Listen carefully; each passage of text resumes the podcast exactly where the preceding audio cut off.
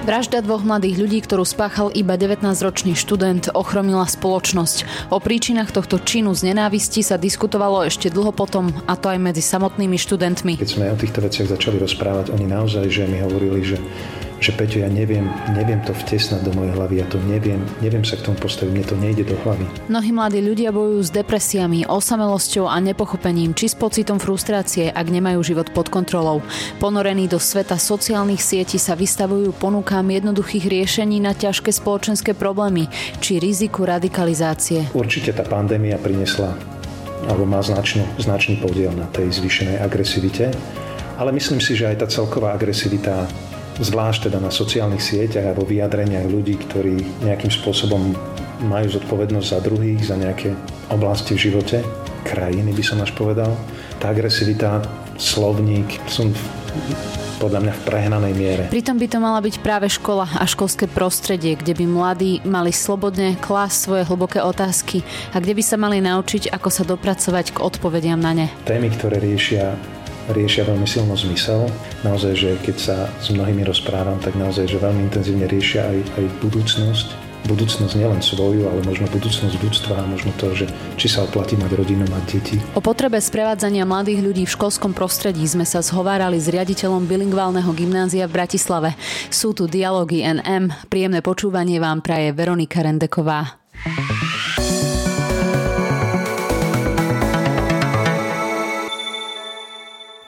Riaditeľ bilingválneho gymnázia CS Luisa v Bratislave Peter Figel. Ja ťa pekne vítam a som veľmi rada, že si si našiel čas na tento rozhovor.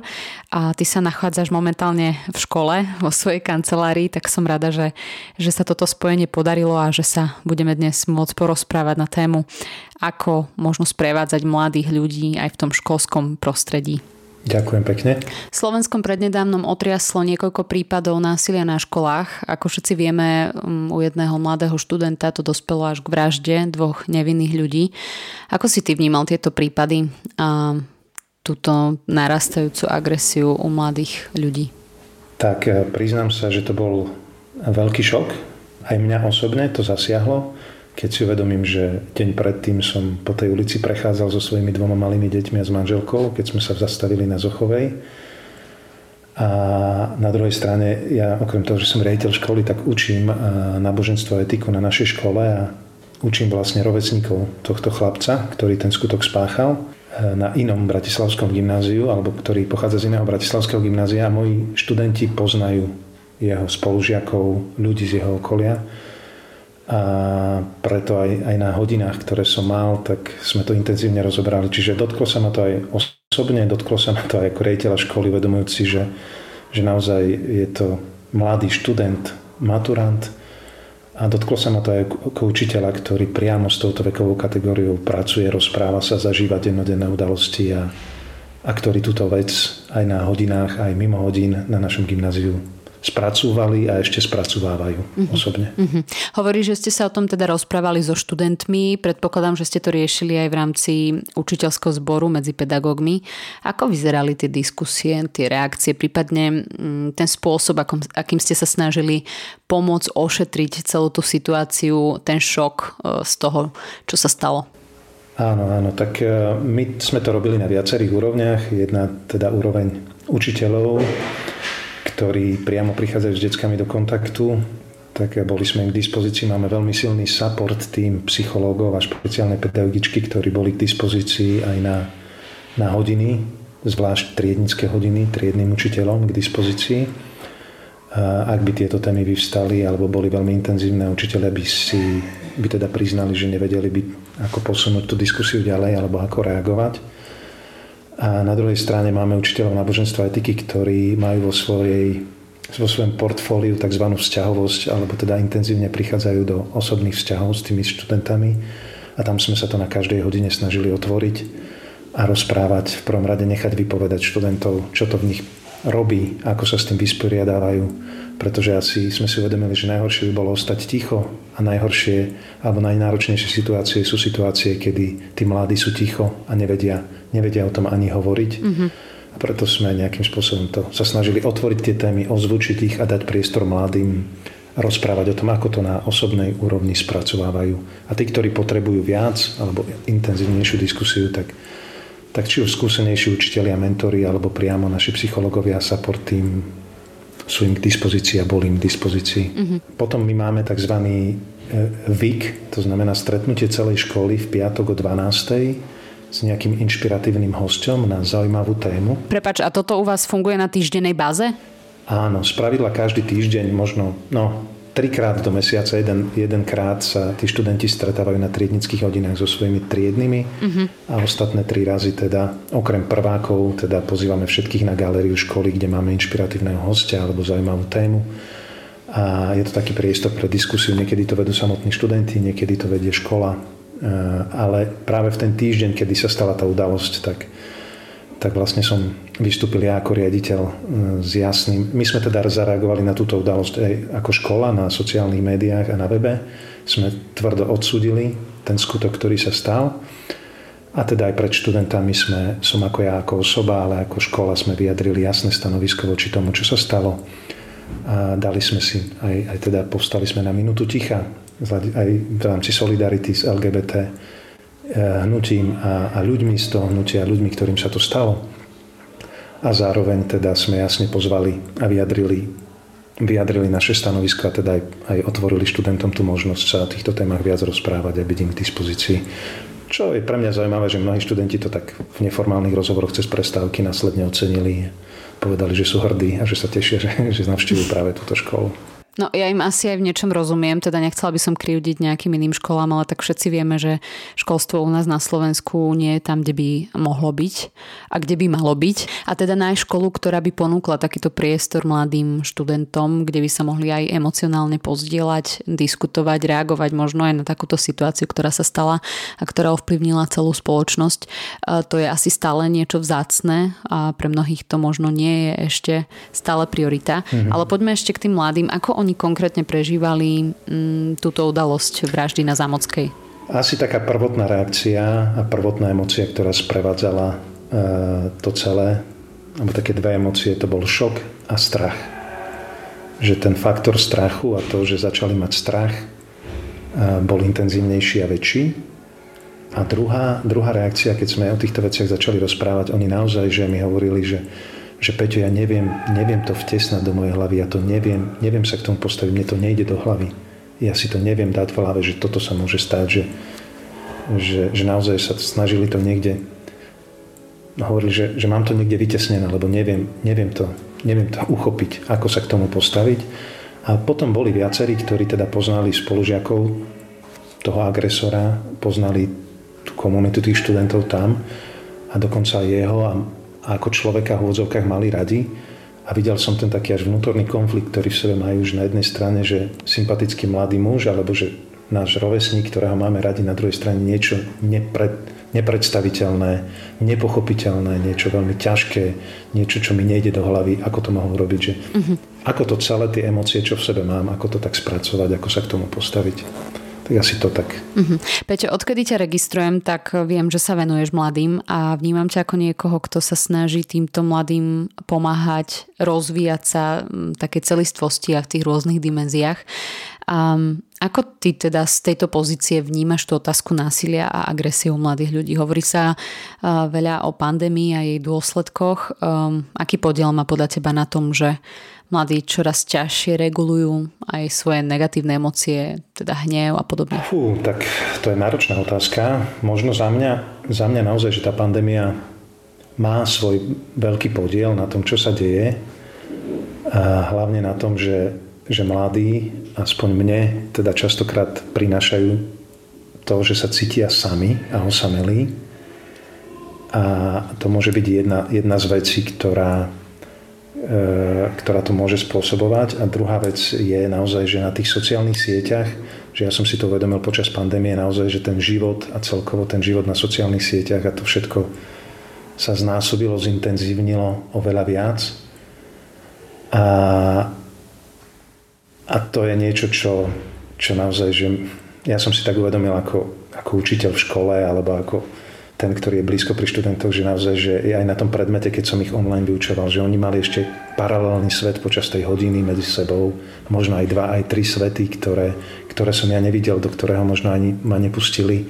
A že začali si vytvárať alebo vytvárali, možno to len zintenzívnilo niečo, že žili v tom virtuálnom svete, ktorý, ktorý v určitom zmysle pohltil a vytvoril im priestor na, na niečo nové. A, a tam vnímam tiež, tiež veľké, veľké riziko, keď v tom svete ostali sami alebo na ten svet nepripravení alebo sa stalo pre nich unikom. Takže určite tá pandémia priniesla alebo má značnú, značný podiel na tej zvýšenej agresivite, ale myslím si, že aj tá celková agresivita e, zvlášť teda na sociálnych sieťach a vo vyjadreniach ľudí, ktorí nejakým spôsobom majú zodpovednosť za druhých, za nejaké oblasti v živote, krajiny by som až povedal. Tá agresivita, slovník sú podľa mňa v prehnanej miere. A je to niečo, čo sa stáva štandardom, čo nikdy nebolo štandardom, alebo nechcem, aby bolo štandardom a pre mňa aj, aj to spôsobuje. Mm-hmm. No, že vytvára takú klímu a takú atmosféru, aká, aká je. A mladí berú normy, ktoré, aj, že že nás to stojí veľmi veľa síl s nimi diskutovať a otvárať tieto témy, otvárať otvorenie. Aj, aj čo sa týka kultúry, kultúry vedenia dialogu, rozprávania. Mm-hmm riešenia problémov. Mm-hmm. No, spomínaš tú diskusiu, čo za mňa predstavuje teda už nejaký, nejaké zaujatie toho postoja voči nejakému problému alebo teda um, nejaké udalosti, ktorá sa stala. Uh, je to predsa len nejaká reakcia, um, ale napríklad v súvislosti s tými prípadmi, ktoré sa stali na školách, e, sme sa stretli s vyjadreniami typu nemáme na toho mladého človeka dosah. Ty sám si spomínal tie paralelné svety, do ktorých e, sa častokrát ani učiteľ nevie dostať. A, tak ako to teda je? Má škola e, dosah na toho mladého človeka? Môže ho ovplyvniť aj možno mimo um, nejak toho vyučovacieho procesu alebo jednoducho má zviazané ruky a nemôže nemôže naozaj nič spraviť. Ja si myslím, že, že škola hrá dôležitú úlohu v živote mladého človeka. Osobne neviem prečo, ale myslím si, že zvlášť stredná škola je, veľmi, veľmi špecifické obdobie u mladého človeka, veď ani nemáme možno stretávky po základnej škole, možno ani po výške tak intenzívne ako po strednej škole a že, že máme, máme možnosť nejako vstupovať a ovplyvňovať svet mladého človeka. A ja to skôr vnímam z toho preventívneho hľadiska, že, že naozaj, že my môžeme spolu s mladými spolu vytvárať tú kultúru, kultúru vedenia dialógu, kultúru otvorenosti, kultúru naozaj toho, že môžem prísť a rozprávať sa aj o nepopulárnych témach. A ja si myslím, že škola môže samozrejme do určitej miery, nie je všemocná, nezachráni všetko, a tiež by sa mala postaviť v takej pokore pred život mladého človeka, že, že naozaj nevyrieši všetko a nechce vyriešiť všetko ani, ani za neho, ale môže sa spolu potierať na, na, mnohých, na mnohých pekných veciach, aby mladý človek preventívne naozaj rastol tak, tak zdravo, tak normálne by som mm-hmm. povedal. No a ako potom vnímať tie um, tvrdenia, ktoré som spomínala, ktoré hovoria opak, uh, že sa to teda nedá? Že vnímaš to ako nejakú výhovorku? Alebo... Wow, to ti neviem povedať, že, že naozaj čo je výhovorka a, čo, čo je reálne. Neviem sa vžiť do kože týchto predstaviteľov škôl, ktorí to hovorili. Ja osobne si myslím, že že keď niečo také škola alebo študent v škole zažije, že je vždy dobré, alebo teda my sa snažíme naozaj si tak aj, aj zreflektovať to, že, že akú responsibility, accountability máme v tom my, v tom, čo sa stalo, kde sme na tom my, čo sme mohli urobiť lepšie, čo sme mohli urobiť viac v tých jednotlivých oblastiach. Že to si myslím, že je dobré, aby si každá škola, každý vedenie školy, každý učiteľ, ktorý, ktorý zažije nejakú takú udalosť, postavil pred seba, dal túto otázku a, a v takej úprimnosti to nejako tak hľadal. Ale myslím si, že, že tvrdo povedať, že nemohli sme nič a nemáme na to dosah, znie v niečom alibisticky, lebo myslím si, že všetci robíme tú školu z presvedčenia a robíme, robíme v tom školstve a teda vstupujeme s mladými do vzťahu z presvedčenia práve preto, aby sme im nejakým spôsobom pomohli, aby sme im pomohli v dozrievaní v raste. Že, že v niečom mi to pôsobí ako taký pravý opak, že keď vstúpim do tej interakcie s mladým človekom a chcem nejakým spôsobom stáť na tej jeho ceste a byť pri ňom, tak to, táto odpoveď, taká tvrdá odpoveď, že nemôžeme, nedalo sa, znie tak alibisticky až, až v kontradikcii s tým, čo vlastne mm-hmm. chceme mm-hmm. robiť. No, nástrach, e, ktoré číhajú na mladého človeka je neurekom a naozaj myslím si, že v porovnaní s predchádzajúcimi generáciami dnešní mladí ľudia atakovaní zo všetkých strán e, rôznymi informáciami majú čo robiť, aby sa vôbec nejak zorientovali v tomto, v tomto svete. A čo ty vnímaš ako také najpalčivejšie témy a problémy dnešných mladých ľudí?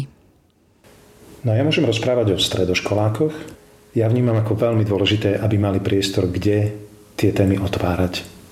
Že, že toto vnímam, a tu vnímam aj úlohu školy, že vytvoriť ten bezpečný priestor a vytvoriť priestor, kde môžu tie témy otvárať. A nie len akademické témy, myslím, ale aj také hodnotové, životné, tie ich témy, ktoré sú pre nich v tom, v tom momente a v tom životnej, životnej etape dôležité. A tie témy, ktoré keď ten priestor otvoríš a keď, keď naozaj začnú rozprávať, tak tie témy, ktoré riešia, oni sa nikdy nelišili nejako podľa mňa, budú vždy vzťahy, alebo teda samota. A témy, ktoré riešia, riešia veľmi silno zmysel toho všetkého, čo žijeme. Veľmi intenzívne, ja som to tak nikdy ako, možno ako študent strednej školy nevnímal, ale naozaj, že keď sa s mnohými rozprávam, tak naozaj, že veľmi intenzívne riešia aj, aj budúcnosť. Budúcnosť nielen svoju, ale možno budúcnosť ľudstva a možno to, že či sa oplatí mať rodinu, mať deti a do akého sveta ich privediem vlastne, či to vôbec chcem. Že pre mňa je to zaujímavé aj v tomto zmysle ich počúvať, až takú existenciálnu budúcnosť. A potom samozrejme riešia otázky vlastnej identity, osobnej, sexuálnej identity. Rozmýšľam, čo ešte také. No, že to sú také, také otázky, ktoré, ktoré si stávajú. No a na strednej škole samozrejme otázky svojej budúcnosti. Mm-hmm. Tak ku koncu. Ty si naznačil, akým spôsobom vytvárate ten priestor pre vašich študentov. Hovoril si o vašich týždenných stretnutiach, kde si pozývate rôznych zaujímavých hostí, s ktorými diskutujú vaši mladí. A aké ďalšie metódy možno využívate, s ktorými sa môžeš podeliť, aby ste pomohli mladým um, osobnostne hodnotovo rásť? No tak priznám sa, že my sme akademicky dosť náročná škola. Neviem, či ja by som ju zvládol, keby som mal 15 rokov, či by som sa aj na ňu dostal. A snažíme sa naozaj, že ja mám dvoch zástupcov. Zástupcu pre akademické eh, procesy, ale aj zástupcu pre charakterový rozvoj. A myslím si, že práve v tom charakterovom vnímame také veľké výzvy. My tým študentom ponúkame okolo každého študenta teda vytvárame taký bezpečný priestor a minimálne tri osoby, ktoré má vždy v dosahu že keď aj jeden vzťah nezafunguje, tak môže zafungovať ten druhý alebo ten tretí.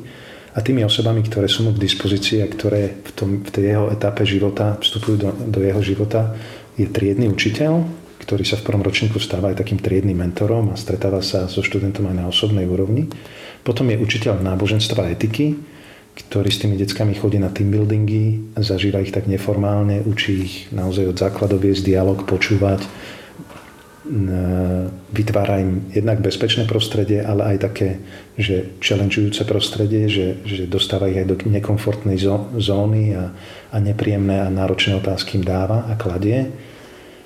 Čiže nejakým spôsobom je pre nich aj takou výzvou, ale aj priateľom na ceste.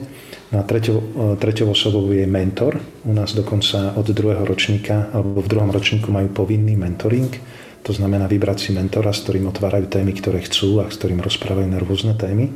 V druhom ročníku je povinný a od tretieho ročníka je dobrovoľný.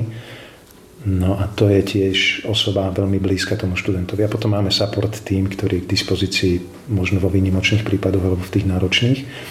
Ale to, čo vytvárame, je taký trojuholník vzťahov alebo taký trojuholník ľudí okolo toho študenta, aby ten samotný príbeh študenta nezanikol, aby bol naozaj nebol len číslom a na druhej strane, aby, aby mohol e, vytvárať ten vzťah dôvery a otvárať aj možno témy, ktoré by inde neotvoril a aby sa cítil bezpečne prijatý, porozumený, vypočutý. Takže to je také, také veľmi dôležité pre nás e, na našej škole. Je to náročné, priznávam, mať 490 študentov mm. a s každým jedným vedieť o každom jednom a naozaj rešpektovať príbeh každého jedného študenta. Je to veľkou výzvou aj pre mňa, ako pre vedenie školy, aj celkovo a stojí to veľa síl, ale myslím si, že, že to stojí za to. Mm-hmm. V každom prípade ste príkladom toho, že sa to dá aj pri takýchto počtoch a ďakujem ti teda za tú stratégiu, o ktorú si sa podelil, ako pracujete s mladými. Ja keď počujem, že máš zástupcu charakterového rozvoja, nastáva v mojej hlave Big Bang výbuch, jednoducho na jednej strane to považujem za niečo úplne super a na druhej strane neviem si to úplne predstaviť asi, lebo som to nikdy nezažila. Um, ale chcela som sa opýtať ešte aj na, na to mentorovanie. Keď hovoríš o tých mentoroch, máš tým na mysli teda priamo vašich učiteľov, hej? Áno, áno. Tak e, väčšina mentorov sú učitelia, e, ktorí si musia prejsť e, mentoringovým tréningom. Uh-huh. A každý mentor má svojho kouča. Škola platí ako keby koučov, externých koučov, odborníkov, ktorí koučujú jednotlivých učiteľov. Uh-huh. Aby teda tie veci vedel spracovať ako mentor aby vedel rásť. Čiže investujeme naozaj, že, že veľa energie zdá sa nám to dôležité do rozvoja učiteľov aj v tejto oblasti, v oblasti mentoringu. Čo je veľmi zaujímavé u nás, tak e, e, pre nás je dôležité, aby ten učiteľ mal ťah k deckám, aby bol vzťahový, nebol len odborník v téme, ale, ale teda v prvom rade vo vzťahoch. A veľa učiteľov prichádza práve z prostredí, kde, kde robia tie tábory s deťmi, kde robia rôzne aktivity, skupinky, stredka s deťmi a majú takú skúsenosť z týchto prostredí, čo je veľkým plusom, že pri tom mentoringu už je to ďalší krok, možno odbornejší, ale ďalší krok pri sprevádzaní toho mladého človeka. Keď hovoríš o tom, že vaši učiteľia sú ešte aj mentormi, prosím ťa, ty sa vôbec stretávaš s niečím, ako je preťaženie alebo s vyhorením týchto vašich učiteľov? Veď to bežne počúvame, že učitelia sú proste zaprataní, riešia eh, veľakrát veci, ktoré by nemali riešiť, ako je administratíve a podobne. Ako to je u vás? No, stretávam sa s tým, jasne, je toho veľa. Ja priznávam sa, že, že mám výhodu, alebo v niečom som zvýhodnený oproti napríklad riaditeľom štátnych škôl, že ako súkromná škola máme zdroj príjmov aj inde, nielen od štátu. A teda môžem si dovoliť nedať učiteľom alebo naplniť učiteľom úvezok nie len učením, ale teda menej učia a dám im priestor pre osobný rozvoj, pre mentoring, coaching alebo pre iné neformálne aktivity s mladými a tým pádom im naplním 100% úväzku nie 22 hodinami učenia, ale možno len 15, 17 uh-huh. a tam im vytvorím ten priestor, ktorý ale musím dotovať z iných peňazí, pretože to od štátu nedostanem. Ale to je, to je, to je tá výhoda, ktorú, ktorú mám. A druhá vec, no je pravda, že, že je toho veľa a že tiež vnímam, že, že niekedy musíme, no, že, že potrebujem to isté, ako robím so študentami, alebo ako sa snažíme sprevádzať študentov, mm-hmm. tak eh, sprevádzať učiteľov a nájsť takú zdravú mieru a, a pomáhať im nájsť ten balans eh, medzi tým akademickým a vzťahovým, medzi školou a osobným životom a možno aj, aj rodinou, ktorú majú doma. A, a za to som vďačný jednak koučom a jednak to, že ja mám naozaj že širšie vedenie školy, že ja som školu rozdelený na 6 departmentov, aby každý, každý department mal svojho heda a teda nejakým spôsobom delegujem aj to sprevádzanie a máme skúsenejších učiteľov, ktorým učia menej, ale majú na starosti kolegov pri tom sprevádzaní, nastavovaní si osobných cieľov a, a možno aj to, ako, ako pôsobia na našej škole. Mm-hmm.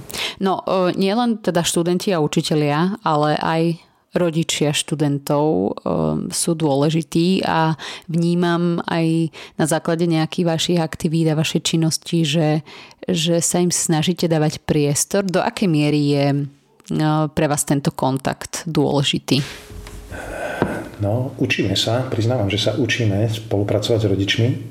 Je dôležitý. Akože pre mňa život v tejto škole, alebo naša bilingválne gymnázium Bilgim, to je taká veľká komunita, kde v centre je študent, no a okolo neho sme my učiteľi a nepedagogickí rodičia, ale ešte teda dokonca jedna veľmi silná zložka, a to sú bývalí študenti alumni. Za 18 rokov ich je veľmi veľa, ktorí sa cítia súčasťou tejto rodiny alebo komunity školy.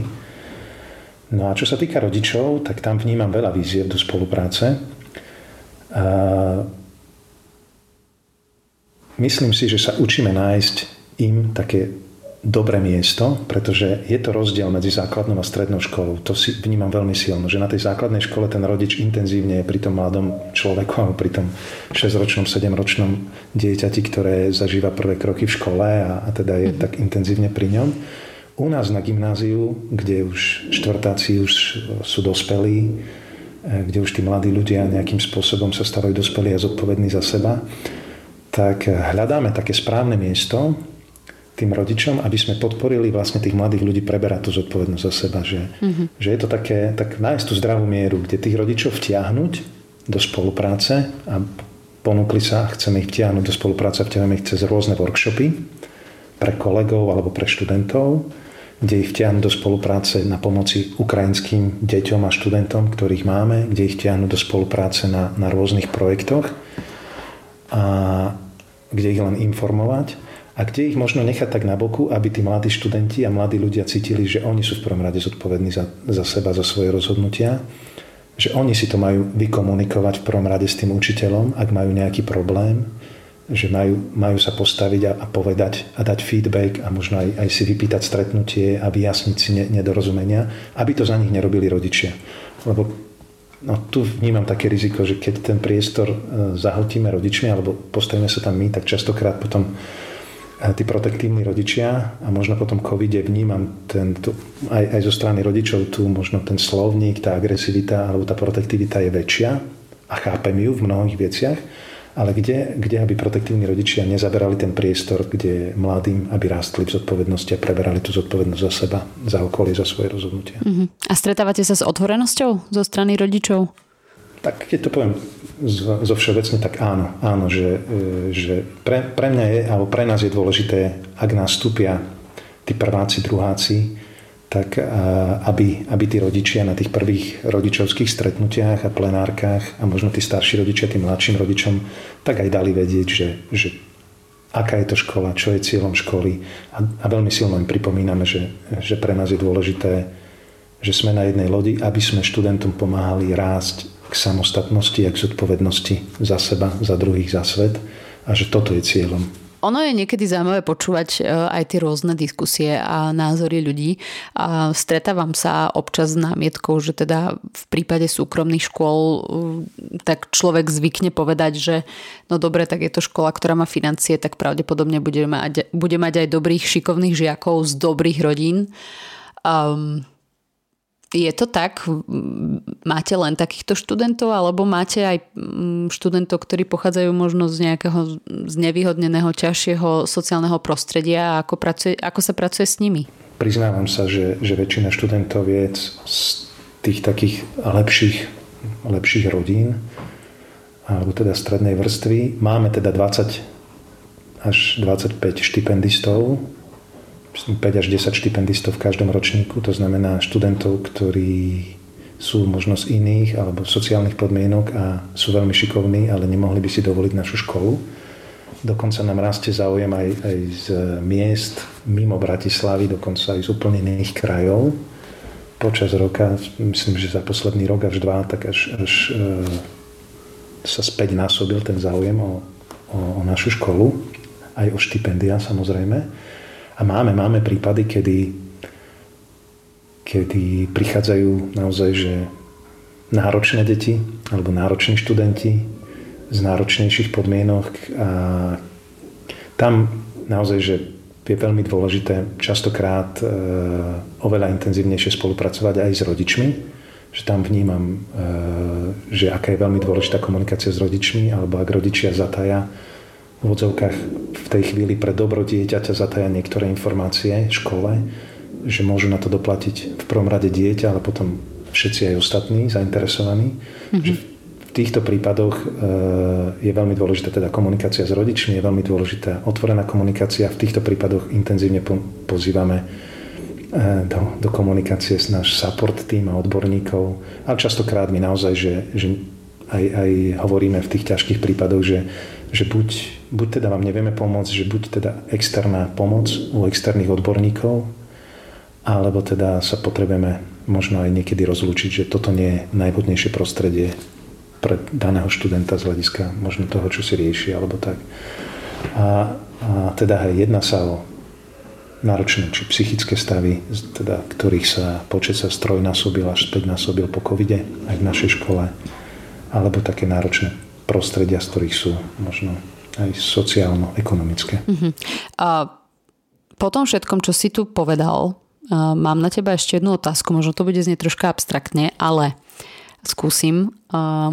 Vieš si ty, Peťo, predstaviť, že toto všetko, čo si spomenul, toto také zacielenie um, na, na celého človeka, na celého mladého človeka, cez mentoring, sprevádzanie, diskusie, nejakú pomoc v kritickom premyšľaní, um, dôraz na, na emócie, na to, čo, čo ten mladý človek prežíva, že vieš si reálne predstaviť, že toto by mohlo fungovať na nejakej štátnej škole alebo na nejakej učňovke. Je to vôbec možné v tých podmienkach, ktoré mnohé školy majú?